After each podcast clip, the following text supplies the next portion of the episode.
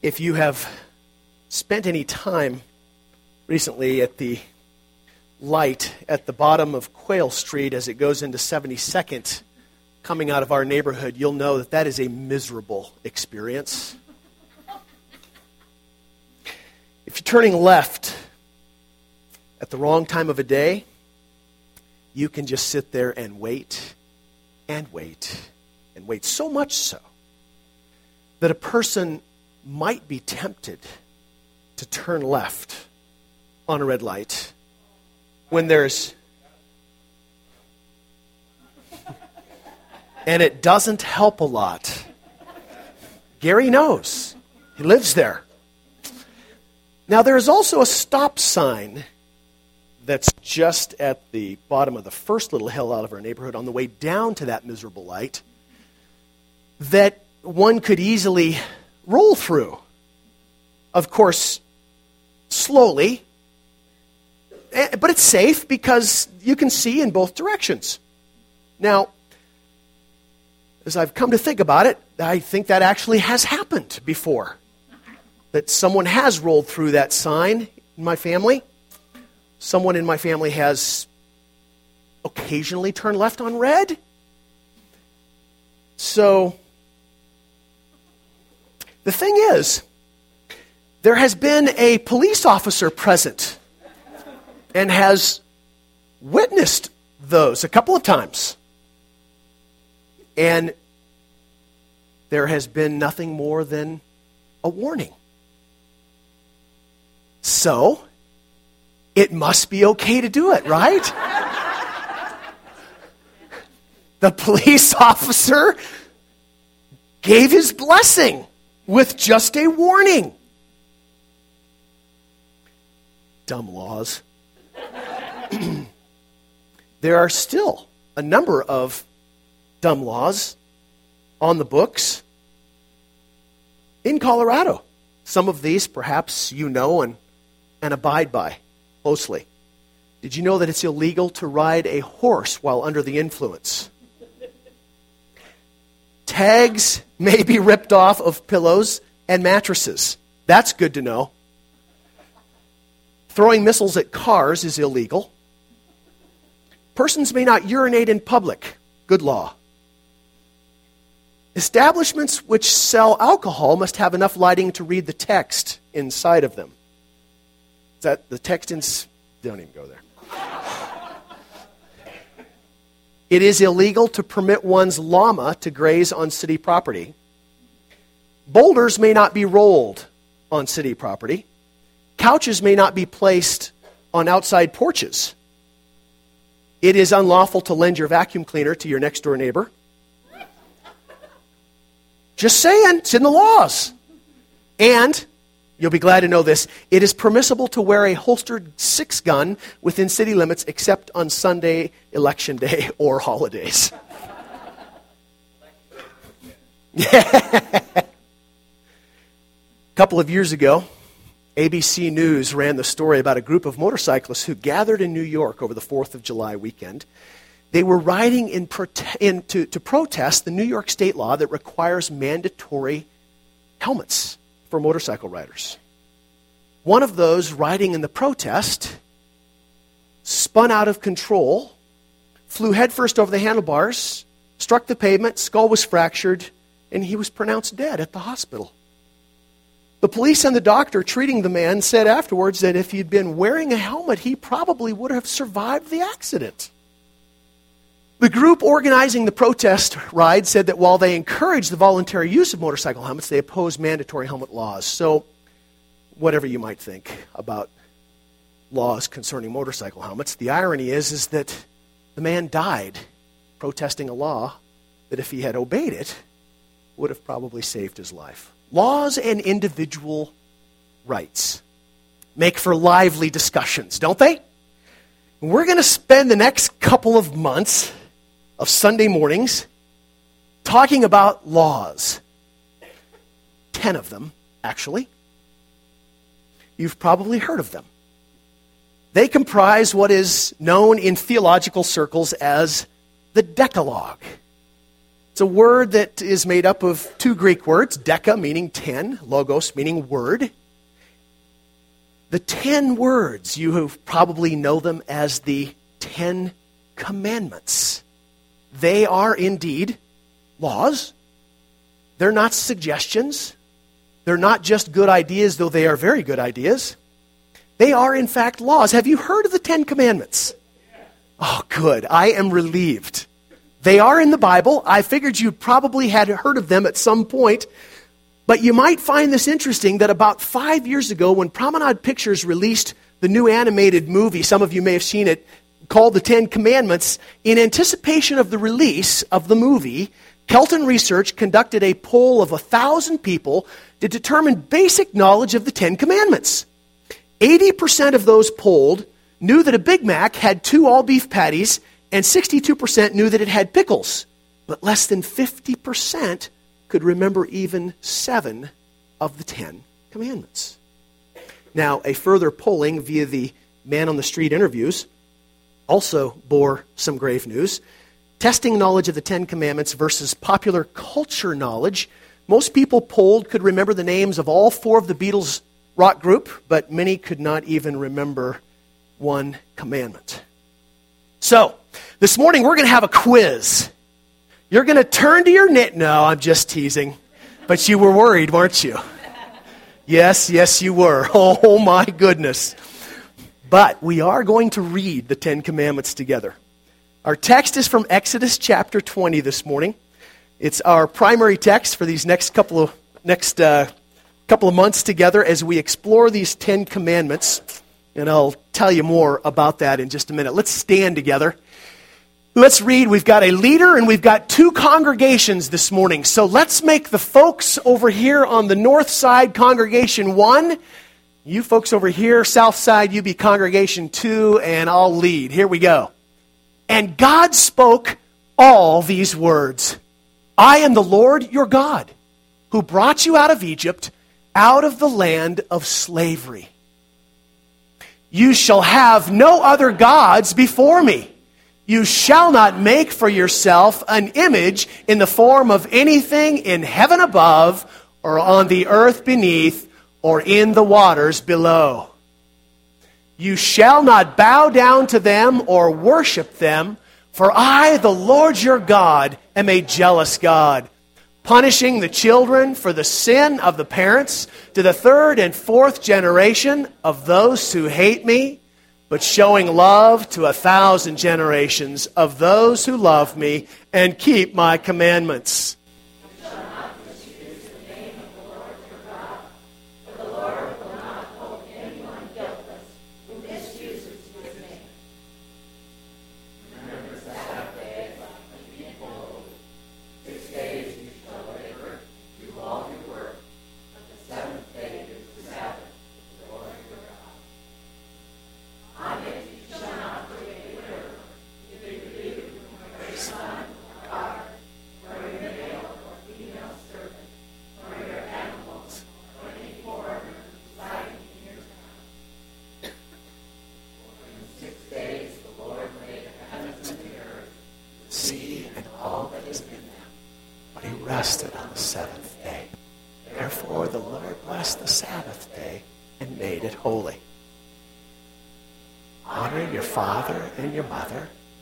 you may live long in the land the Lord your God is giving you.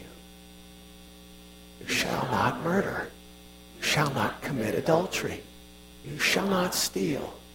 You shall not give false testimony against your neighbor. You shall not covet your neighbor's house.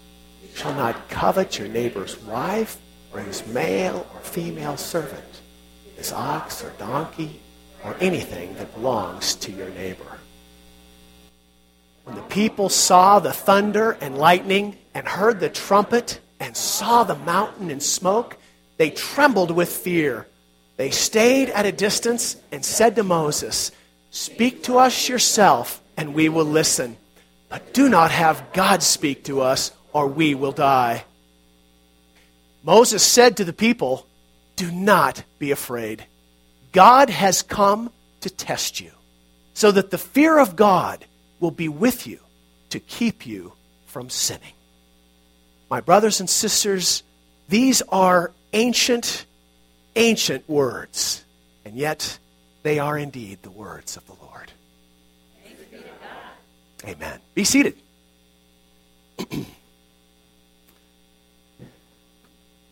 now, there just wasn't a whole lot of enthusiasm that was just bounding out of you as you read those. Kind of a la di da, the Ten Commandments, and you're probably wondering where did the idea for this sermon series come from? I would not be blaming you if that's in fact what you're wondering.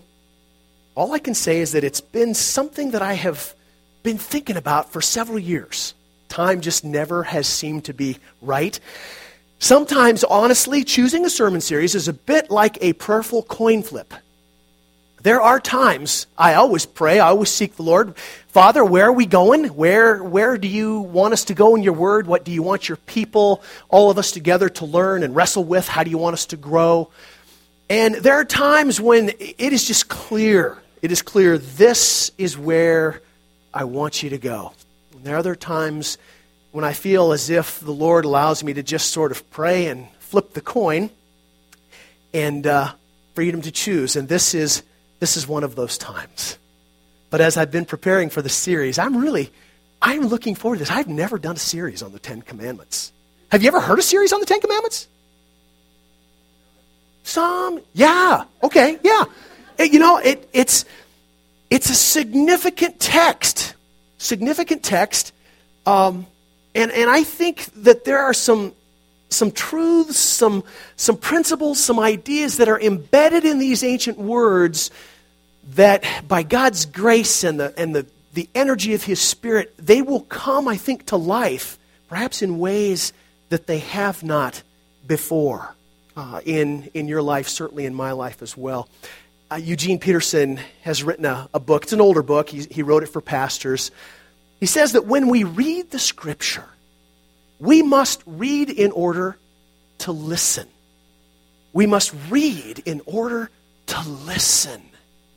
They are the words of God. And Peterson says before they were ever written down, they were spoken.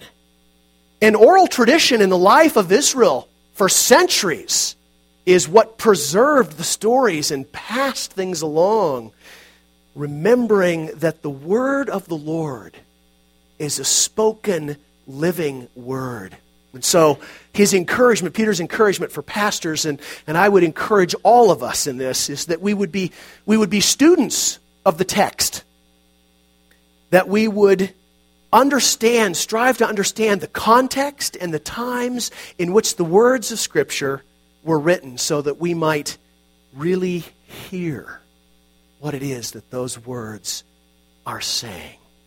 How is God speaking into our lives through these ancient words that He spoke thousands of years ago to His people as well? We must ask what is going on? What is happening in the story of Scripture that prompts God to say what He says and to do what He does to the best of our ability? That's what we want to strive to do. We want to read and we want to understand in a way that the ancient words come to life so that we, we hear them anew and they become living and powerful words of God to us. Does that sound like a good plan?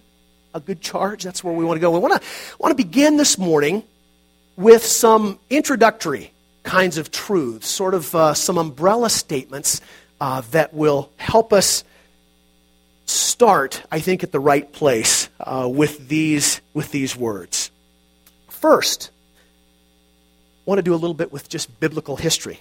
And I want you to help me with this. You will, uh, you'll be familiar with a lot of this. We need some contextual reminders of what was going on when these words were spoken by God, given by God to his people.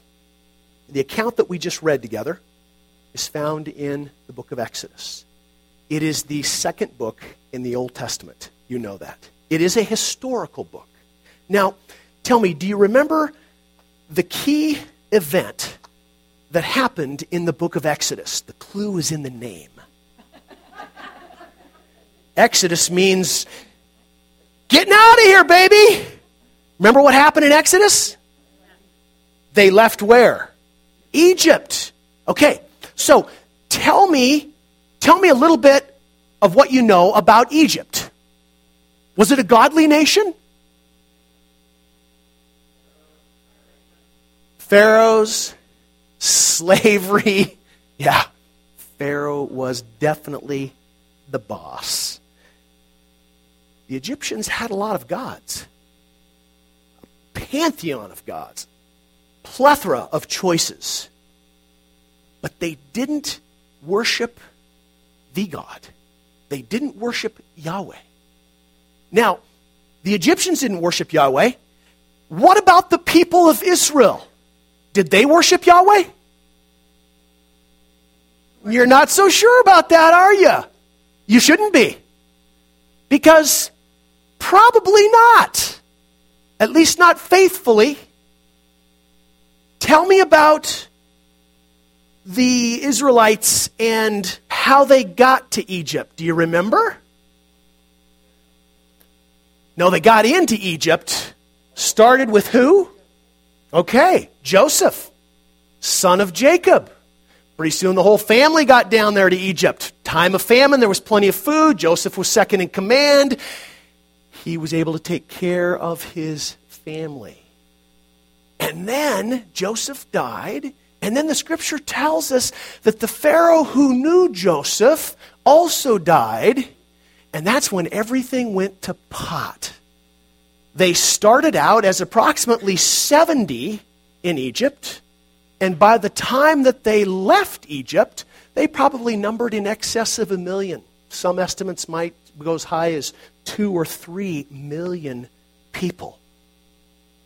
Do you remember the story in Exodus chapter 3? Moses had a conversation with God.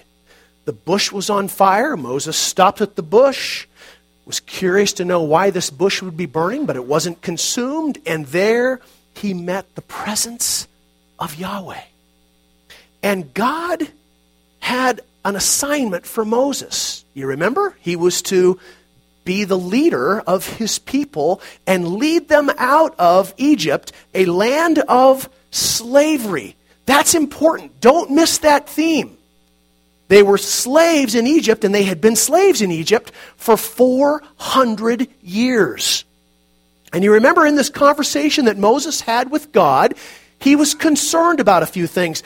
First of all, he was concerned that he was not a good speaker, he was not persuasive, he wouldn't be able to communicate well. And that concern revealed a greater concern, which was God wanted him to go tell Pharaoh, Let my people go. Oh, no problem, Lord. Most powerful man in the world. Just let these people go. That's what God says. So that was a legitimate concern.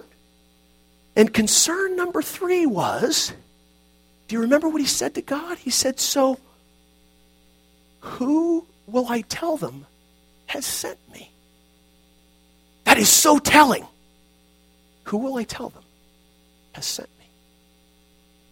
He anticipated that when he went back to Egypt, to connect with his people who were in slavery, to gather the leaders, and to say, God has come to rescue you after 400 years of misery, he anticipated that the leaders would say, God who? God who? So it's, it's a safe bet to think that they probably didn't know Yahweh, at least not well. So you know the story. God reveals himself in a big way to the Egyptians.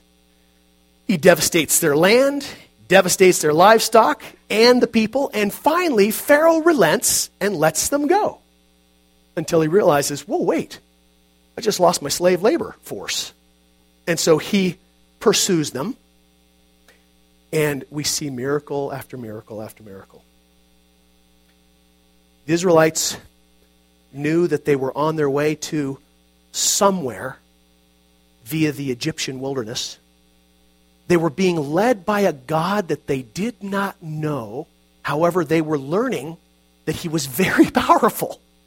That they were learning, and they were going to a place that they had never been. They maybe had never even heard of it. There was no Google in those days. Okay? And so they had no idea. So for the next few weeks, we see unfolding in the book of Exodus God showing himself powerful, more powerful than the Egyptian gods. Do you remember how he led them through the wilderness? Pillars of fire, pillars of smoke. Remember how he fed them? Yeah, quail, manna. Where did they get water in that dry desert? Yeah. Now, there's a common place to look for water. Look in the rocks. And how about their shoes and their clothing? This is some God. They're, it seems, beginning to get a picture of, of who this God is, certainly in terms of his, his power and his ability. And then in chapter 19 of Exodus, Moses is called up to Mount Sinai by God. And he meets with him there. And the chapter gives us the first record of the Ten Commandments as Moses is listening to God and flows out of that conversation into chapter 20, what we call the Decalogue or the Ten Commandments. There are several more chapters in Exodus that are given to laws and the building of the tabernacle, God's dwelling place with his people. Moses was on the mountain for a long time, and at the end of that time, God gave him the two tablets of the law, the Decalogue. And then chapter 32 of Exodus tells us this. When the people saw that Moses was gone for so long, they took matters into their own hands. Do you remember what they did? They made a calf out of gold. Where do you suppose that idea came from? Egypt, one of the Egyptian gods, one of the pantheon. They made a god that they could see and touch and relate to because it was familiar. Because 400 years is a long time to be in slavery. So, the remainder of the book of Exodus then is about God revealing his character through laws, the setting up of the tabernacle, establishment of the sacrificial system. And then there are a couple of more historical books, Leviticus and Numbers, much more of the same, although more history woven in as well, packed with God's revelation of himself through what is often referred to as the legal code, Leviticus. Picture of God revealing himself and the people struggling to understand and live in obedience to God. Okay, obedience didn't go so well because they spent 40 years longer than they had to wandering around that miserable desert. And then you fast forward to the beginning of the fifth book of the Old Testament, Deuteronomy. And they're getting ready to cross the Jordan River. Are you with me? This is getting exciting. Okay? They're going to enter the land that God has promised to them. And in Deuteronomy chapter 5, we have a written record of the Ten Commandments. Again, the name of the book means second law, second giving of the law. It is a repeat of what has already been given to the people. Okay, so just to make sure you're awake, I want you to turn to a neighbor and I want you to ask them what is the significance of the 10 words or the 10 commandments, the Decalogue? What is the significance of it being given twice? First, when they were coming out of Egypt, and second, when they were entering the promised land. What's the significance of that? Go ahead. Okay. What do you think? What's the significance? There's, there's, there's, a lot of, there's a lot of laws in the Mosaic Code, over 600. And yet, the repeat is the Decalogue. Why do you think? What's, what is significant? What, what does your neighbor think? Donna? Okay. Okay. Okay. Okay. So, reminder been 40 years since the previous generation. Yes, Lee. Say more. Right, right. Yeah, yeah. Okay, good. Can't eat seafood. No good reason for that. No. Possibly. Yeah, yeah. Yeah. Reminder. Reminder. Yes. You know, it it's it's fundamental. It really is. I, I want to suggest to you that I think I think these these ten commands reveal something about the nature of God and they reveal something about the nature of the human heart. And those will be two driving questions as we push our way through this study together that we will ask again and again. What does this reveal to us about the nature of God? What does this reveal to us about the nature of the human heart? And, and it's interesting how we will see uh, examples that are woven throughout the Israelite experience in just those 40 years of, I think, why those Ten Commands bookend that experience.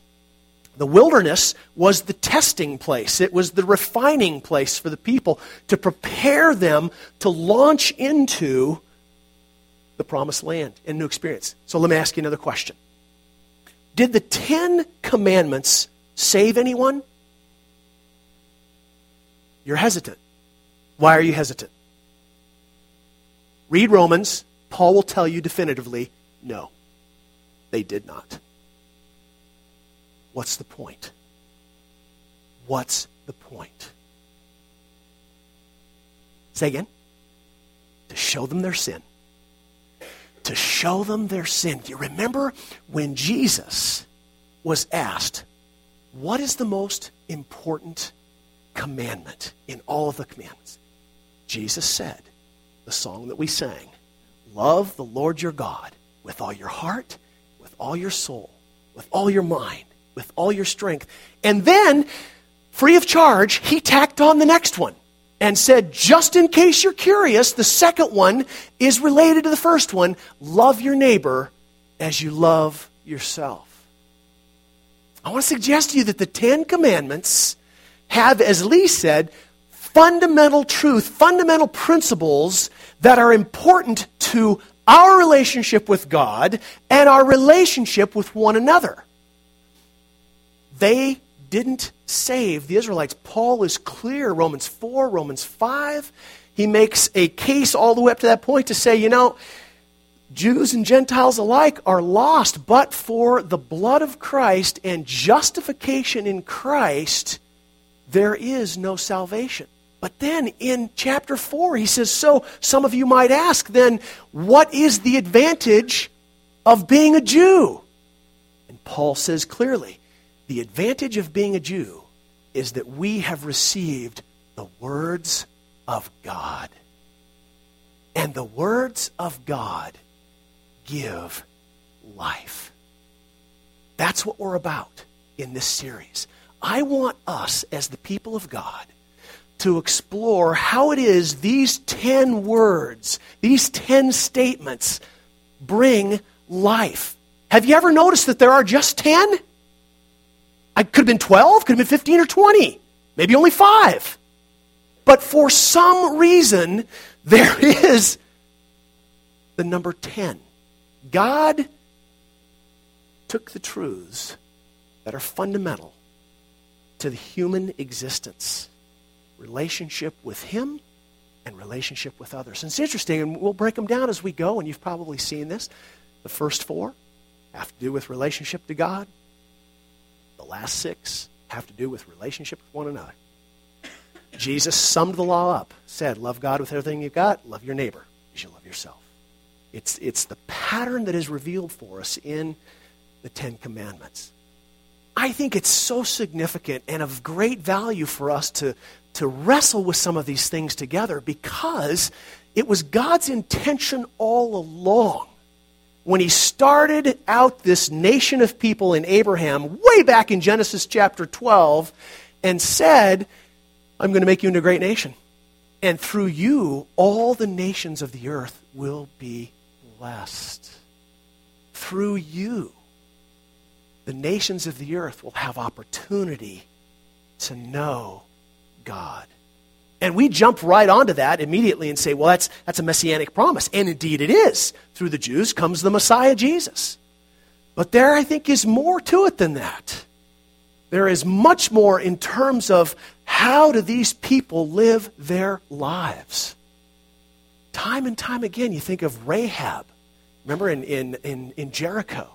You know, Rahab told the spies when they were sent into the city to check it out, she said, You know, word of you and your God has us all trembling with fear. There was a purpose in the people of Israel living their lives in obedience to the law of God, not because it saved them, but because it demonstrated their desire to live their lives in such a way that God's magnificence was seen in the world. And, I would add, they were blessed because of their obedience. Kent Hughes says that the Ten Commandments are an invitation to grace. An invitation to grace. They are not a source of salvation. Our source of salvation is Jesus.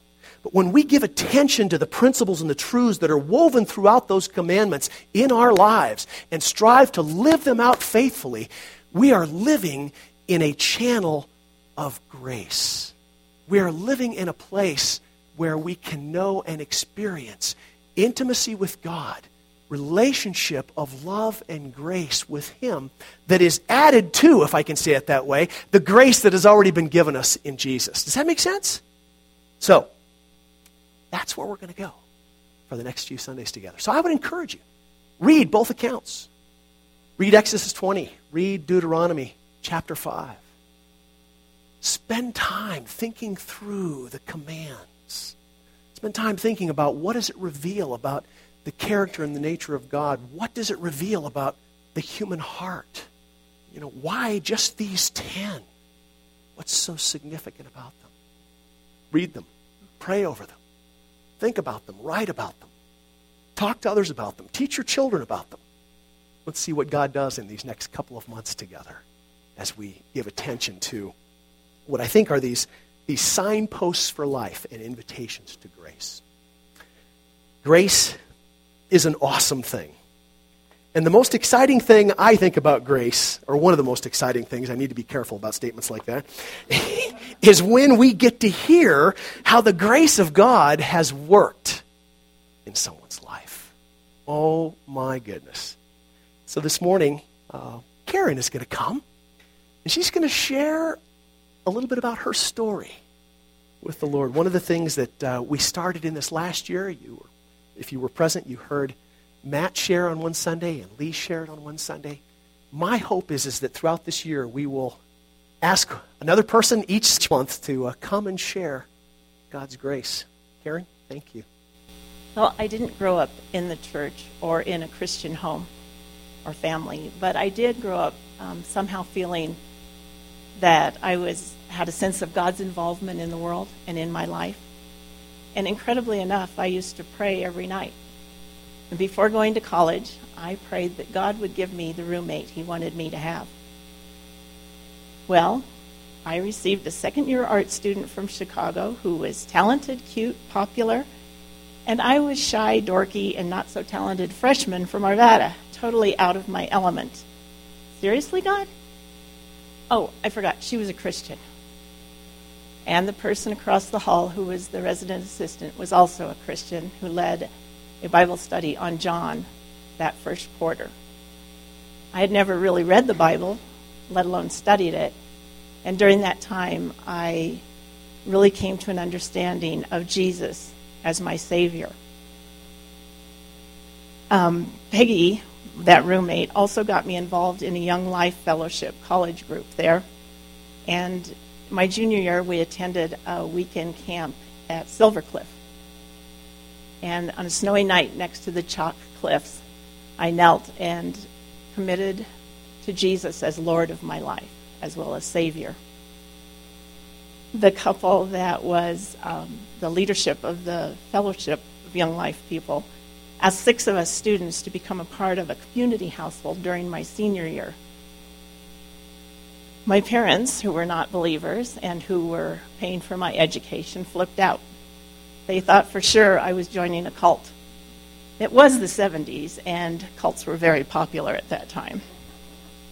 Those leaders said that it was more important that I honor God by obeying my parents, or obeying God by honoring my parents and not going against their wishes than to live in that house. So I wrote my mom and dad and said, You're right, I won't go against what you believe is not right for me. They called me. Um, that was when we used to use the phone and letters and stuff.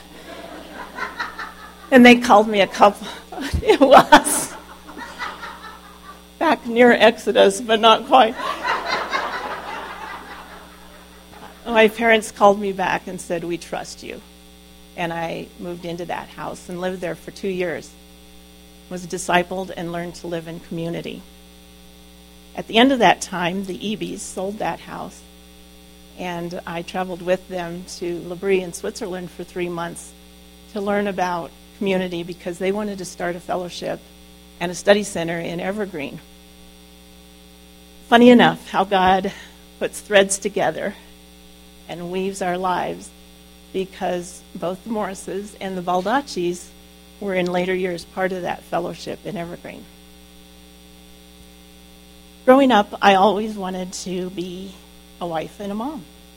That's what everyone that I knew was, and everyone that I knew was becoming two years after college.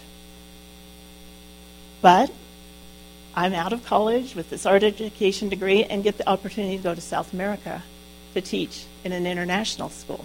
So I went. It was a great adventure and um, a fun time for two years. But my relationship with God wasn't all that great. It was still intact, but not exactly vibrant. When I returned home, I was living with my mom and dad and working at a bookstore, and my big education degree, yeah. Um, I met a guy who I began dating, and it became a fairly serious relationship, and he was wanting it to move toward marriage. But he really wasn't following Jesus. And my health suffered as a result of that. I was wrestling with God and wrestling with the relationship. And the doctor I saw, I was moving toward colitis, and the doctor I saw recommended to me that maybe I should um, see this couple he knew. She had been in a relationship very similar, kind of living outside of God's will. And um, she ended that relationship, met a man who was a Christian and married this great Christian guy. And they lived nearby in Evergreen. Oh, yeah, it was the Ebes that I had lived with in Fort Collins that he recommended. But I hadn't really shared with them about that relationship, not in depth. So I went to them for counsel. They tried to invite this gentleman to come and have dinner with him and be a part of that, but he was not interested. So they suggested that I end that relationship, get back on track with God, and get involved in a church. They recommended a church in um, South Denver, and um, they told me the name of the women's ministry leader there, and I met with her. She helped me get plugged in, and she assured me that obedience would bring blessing. And I just remembered this morning, during that time, Psalm 32 and Psalm 51 were really important to me as I got back in relationship with God and really sought the joy of my salvation. Well, I got involved in that church and I kept watching and waiting because, of course, the blessing would be a great Christian guy to marry. That did not happen. What did happen was new growth and a depth in my walk with God and the formation of new, deep friendships that are dear to me to this day and a confirmation of God's watch care and faithfulness in my life. About five years re- later, I realized that this was the greatest of blessings. Just so you know, I did struggle with my singleness and wondered what was wrong with me and grieved not having children. But God slowly showed me and brought me to a place of knowing that I was His and that was enough. And I could live a life in Him and for Him as a single woman. Thirty years later or so, I'm here to stand before you and testify to God's goodness and faithfulness. He has met my needs again and again. I have seen places and met people through opportunities and open doors provided by a loving Father. Though I've never married, I have been privileged to be the part of lives of many dear friends and their children in various places that I've lived. I've experienced the sweetness of fellowship and involvement with God's people in churches from Alaska to Mexico. And as I look forward to the last fifth of my life, or sixth, or these next years, I think of the verse in 2 Timothy 1:12 and a hymn that's based on that that some of you will know, and I won't sing it because grace prevails. this is the hymn. I know not why God's wondrous grace to me he hath made known, nor why, unworthy, Christ in love redeemed me for his own. I know not how this saving faith to me he did impart, nor how believing in his word wrought peace within my heart. I know not how the Spirit moves, convincing men of sin, revealing Jesus through his word, creating faith in him. I know not what of good or ill may be reserved for me of weary ways or golden days before his face I see. I know not when my Lord may come, at night or noonday fair, nor if I'll walk the vale with him or meet him in the air. But I know whom I have believed and am persuaded that he is able to keep that which I've committed unto him against that day. Thank you, God.